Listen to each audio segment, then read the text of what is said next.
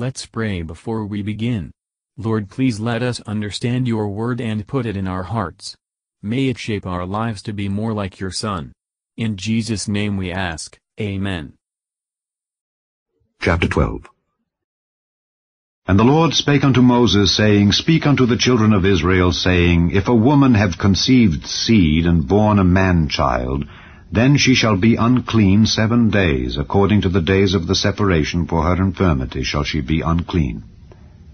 And in the eighth day the flesh of his foreskin shall be circumcised, and she shall then continue in the blood of her purifying three and thirty days. She shall touch no hallowed thing, nor come into the sanctuary, until the days of her purifying be fulfilled. But if she bear a maid child, then she shall be unclean two weeks, as in her separation. And she shall continue in the blood of her purifying threescore and six days. And when the days of her purifying are fulfilled, for a son or for a daughter, she shall bring a lamb of the first year for a burnt offering, and a young pigeon or a turtle dove for a sin offering unto the door of the tabernacle of the congregation unto the priest, who shall offer it before the Lord, and make an atonement for her, and she shall be cleansed from the issue of her blood. This is the law for her that hath borne a male or a female. And if she be not able to bring a lamb, then she shall bring two turtles or two young pigeons, the one for the burnt offering, and the other for a sin offering. And the priest shall make an atonement for her, and she shall be clean.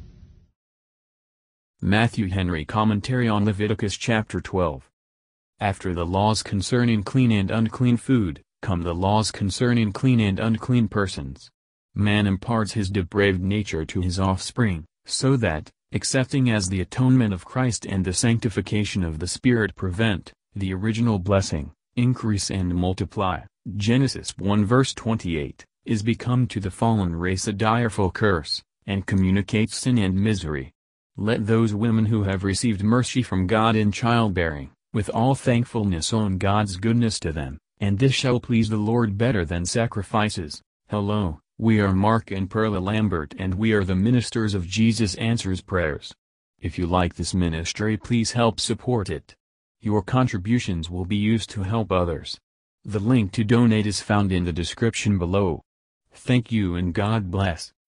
Thank you for listening and if you liked this please subscribe and consider liking my Facebook page and joining my group Jesus Answers Prayer.